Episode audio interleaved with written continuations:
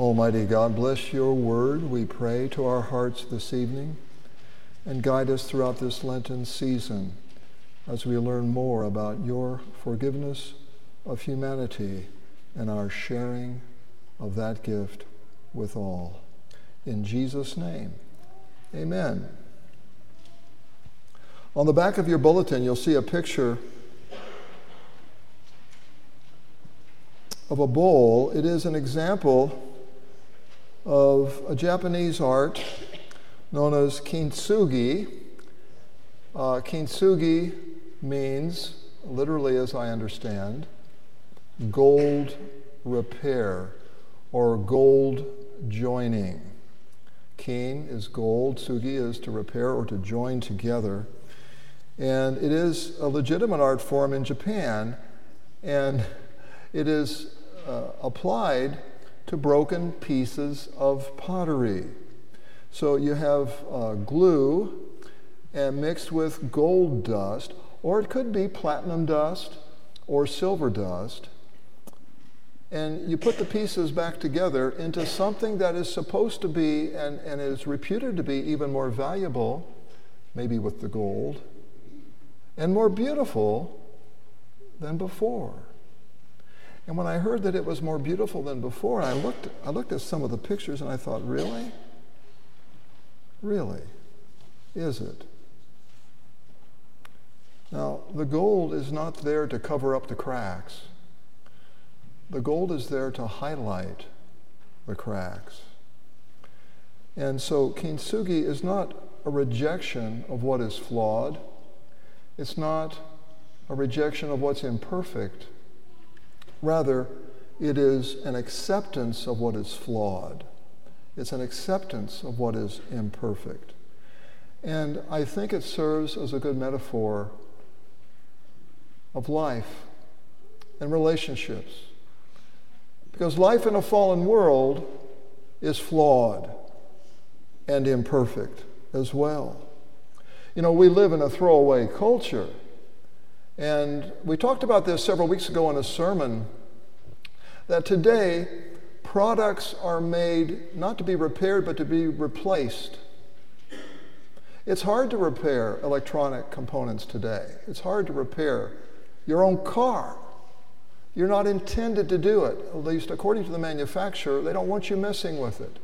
They treat it like it's their own property, even though you paid for it. Well, that's another subject, but my point is simply this repair is a thing of the past. And we end up treating relationships no different. It's more convenient from our point of view to simply discard a troubled relationship and walk away than it is to work on any idea of repair that intimidates us. People today want relationships without flaws, without any stumbles. But that's impossible in a fallen world.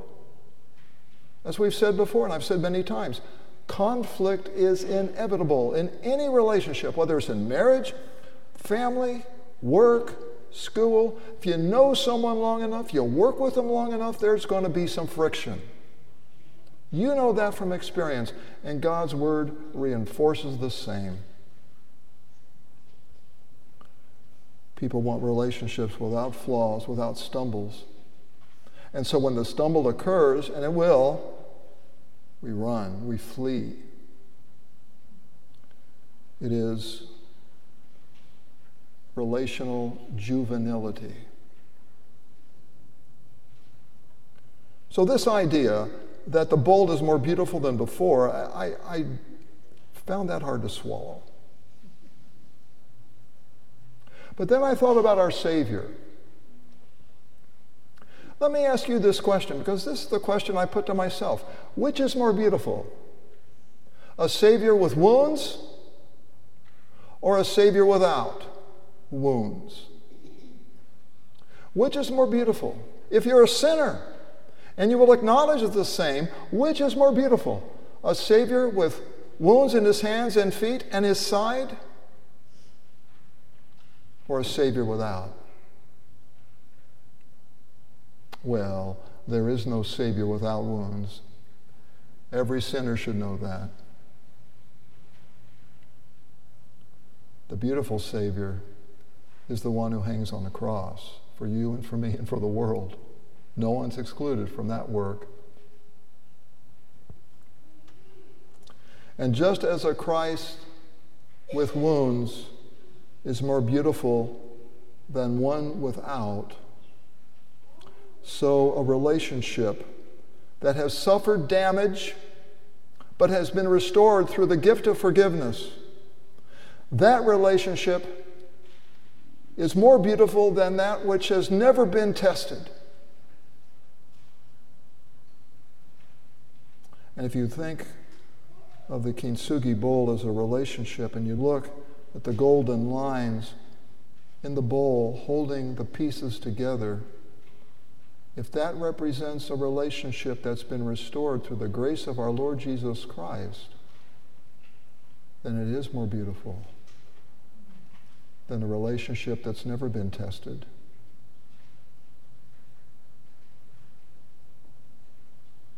Roman number one in your sermon outline, page 11. Unforgiveness occurs when we refuse to forgive or we feel we are unable to forgive. Now, if you refuse to forgive, I don't sympathize with that at all. If you are unable, if you feel unable to forgive, I do sympathize with that. We're all there at times. But the end result is the same. Our Lord said in the Sermon on the Mount that if you do not forgive, you will not be forgiven. To refuse to forgive is to reject the forgiveness you have been given.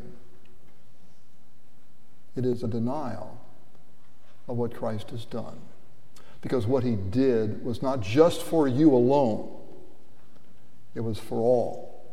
And that includes your offender.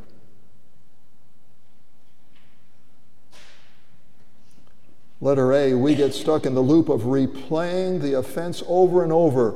It's like a vinyl record, and uh, yeah, I can remember vinyl. And uh, by the way, vinyl's coming back. People are buying turntables. They're buying vinyl records. And if you're familiar with vinyl at all, you may recall that sometimes there may be a flaw in a certain groove on that record, on that album. Maybe it's a dust particle, maybe it's, maybe it's a, an actual flaw in the vinyl itself. And so the tone arm, which has the needle, will skip and stay in that groove, and it'll play that same groove over and over and over again. And that's what you and I do in our minds when we recall the offense, we replay the loop. That's what we do. We relive it. It's that painful. We just can't let it go. It needs it, it cries out for resolution that's not happening.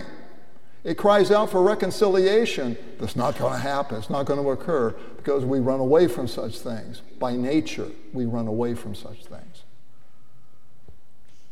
And so, point number one A1 as the event repeats in our minds, some details get rewritten. They get rewritten.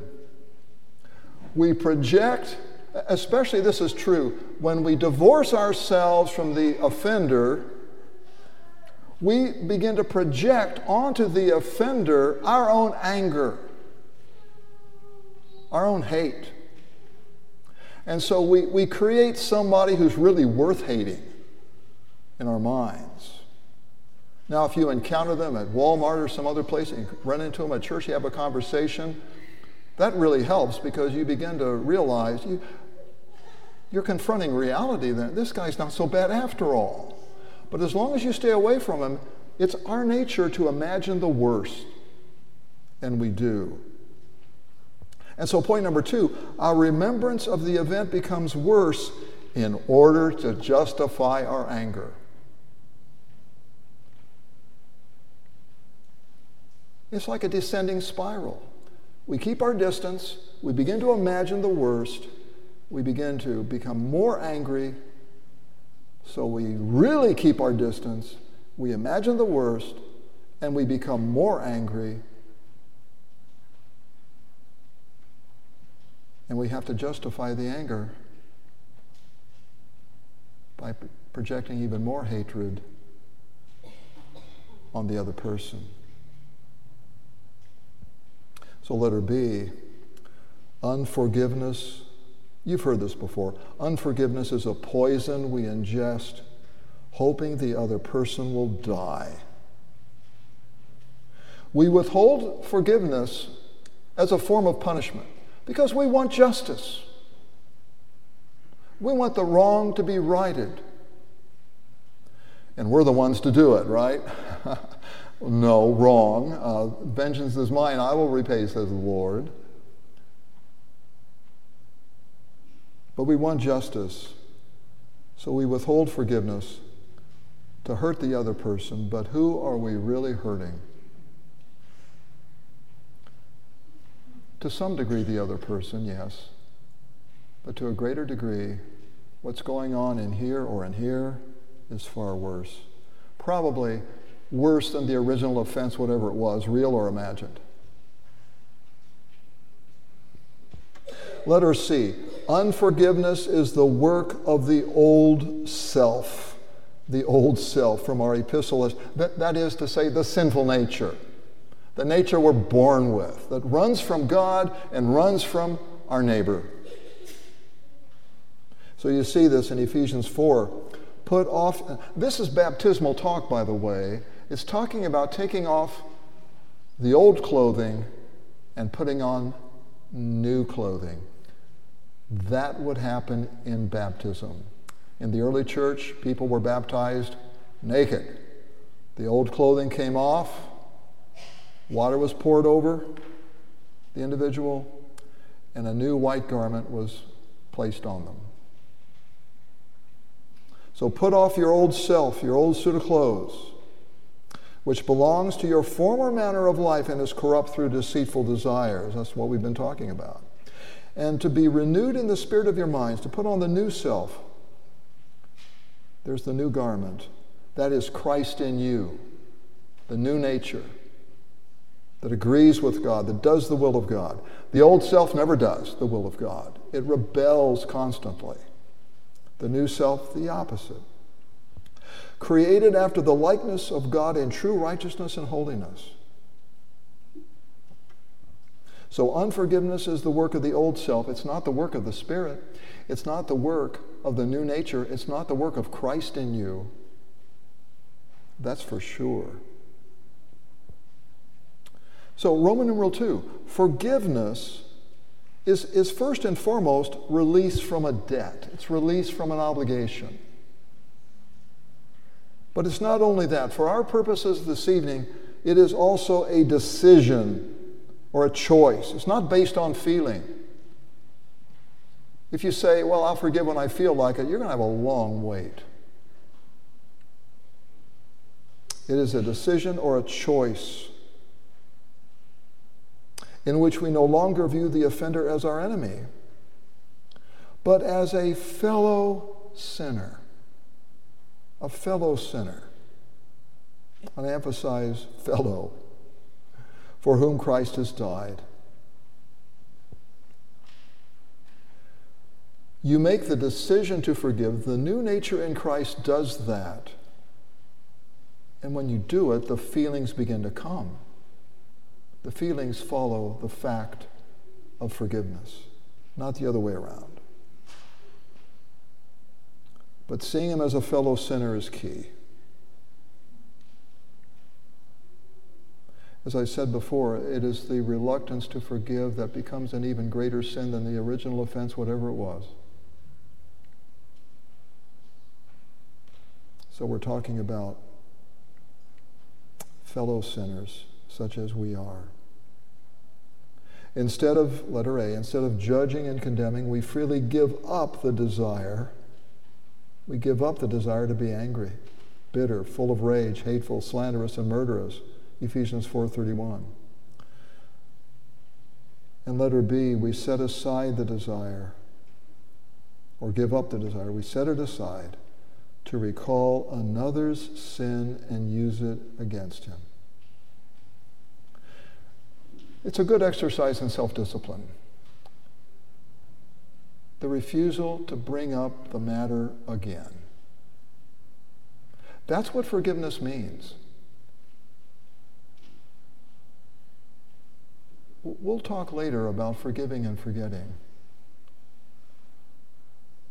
But it basically means this I won't bring it up.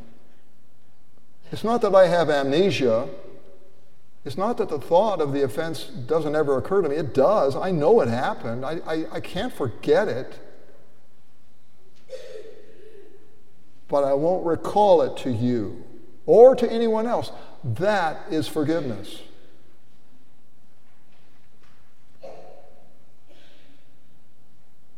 And letter C, we offer the same love God has given to us.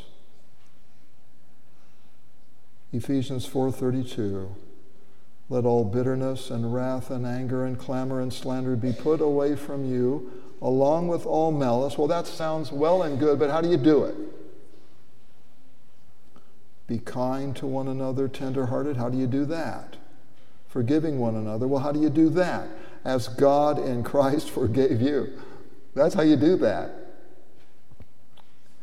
The reluctance to forgive, unforgiveness, in other words, is a result of forgetting how much you've been forgiven.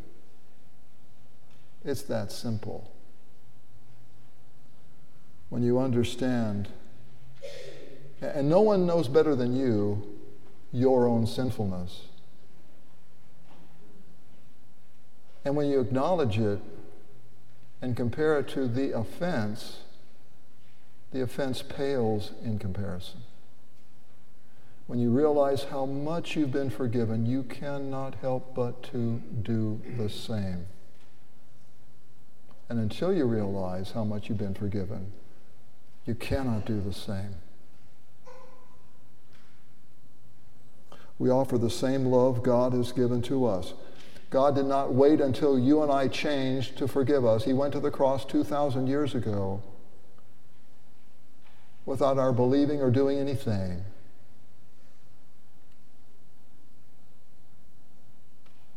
He not only made the first move, he did all the work. And our response is to do the same, to treat others as he has treated us in mercy. That's the natural response to such grace. So, letter D forgiveness is a divine act, it is the work of the new self. In verse 24, put on the new self, that's Christ in you, created after the likeness of God in true righteousness and holiness. It is a divine act. Forgiveness is not normal. Unforgiveness is normal. Unforgiveness is what our human nature dictates to us. Forgiveness is what the new nature invites us to share with one another. What the old self could never do, the new self in Christ will do. Christ in you gladly and willingly forgives. Like pottery that has been broken and restored, Christ in you takes your broken relationship and restores it into a work of art. Christ in you takes a broken relationship and restores it into a mature relationship. I like to think we deal with reality here. Life in a fallen world is flawed, and God knows it. Someday, on the last day, those fractures will disappear. But the wounds of Jesus never will. They will serve to all of us as a constant reminder of the love we have received. There is relational juvenility, which flees reconciliation, and there is relational maturity, which understands this is a fallen world, relationships experience f- friction and flaws, but the Lord heals. That's the good news. And we will spend the next five Wednesday evenings delving deeper into that reality. In Jesus' name, amen. The peace of God, which passes all understanding, guard your hearts and minds through Christ Jesus. Amen.